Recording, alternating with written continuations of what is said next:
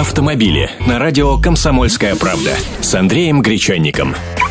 Здравствуйте! Тревожные новости пришли из мира автобизнеса. На этой неделе сразу три отечественных автопредприятия приостановили выпуск автомобилей.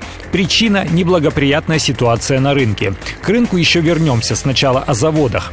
General Motors в Санкт-Петербурге останавливает конвейер по выпуску Opel Astra и Chevrolet Cruze. Сборка приостановлена на 14 дней, но сейчас руководство GM корректирует производственные планы, не исключено, что остановки будут продолжаться. Рабочим им, как обещают, заплатят.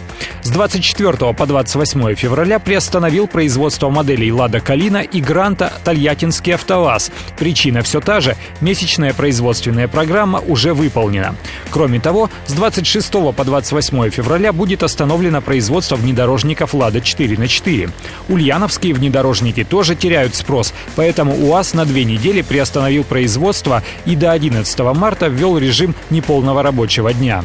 А вот теперь к рынку. В прошлом году произошло 5% падение продаж новых машин, но в реальности дела чуть хуже, чем на бумаге, ибо в статистику вошли все выкупленные дилерами, но еще не проданные людям машины, то есть натяжка небольшая имеется. Зато отсутствует программа льготного автокредитования, которая поддерживала спрос в прошлом году. Теперь у них разворачивается буквально охота на клиента. Но при этом число болтливых мальчиков, в купленных на распродажах брендовых рубашках и поддельных часах, то есть менеджеров авто автосалонов будет явно сокращаться, ибо люди сейчас все чаще совершают покупки через интернет, а к дилеру приходят уже с оформленной на сайте заявкой. Такие вот времена настают.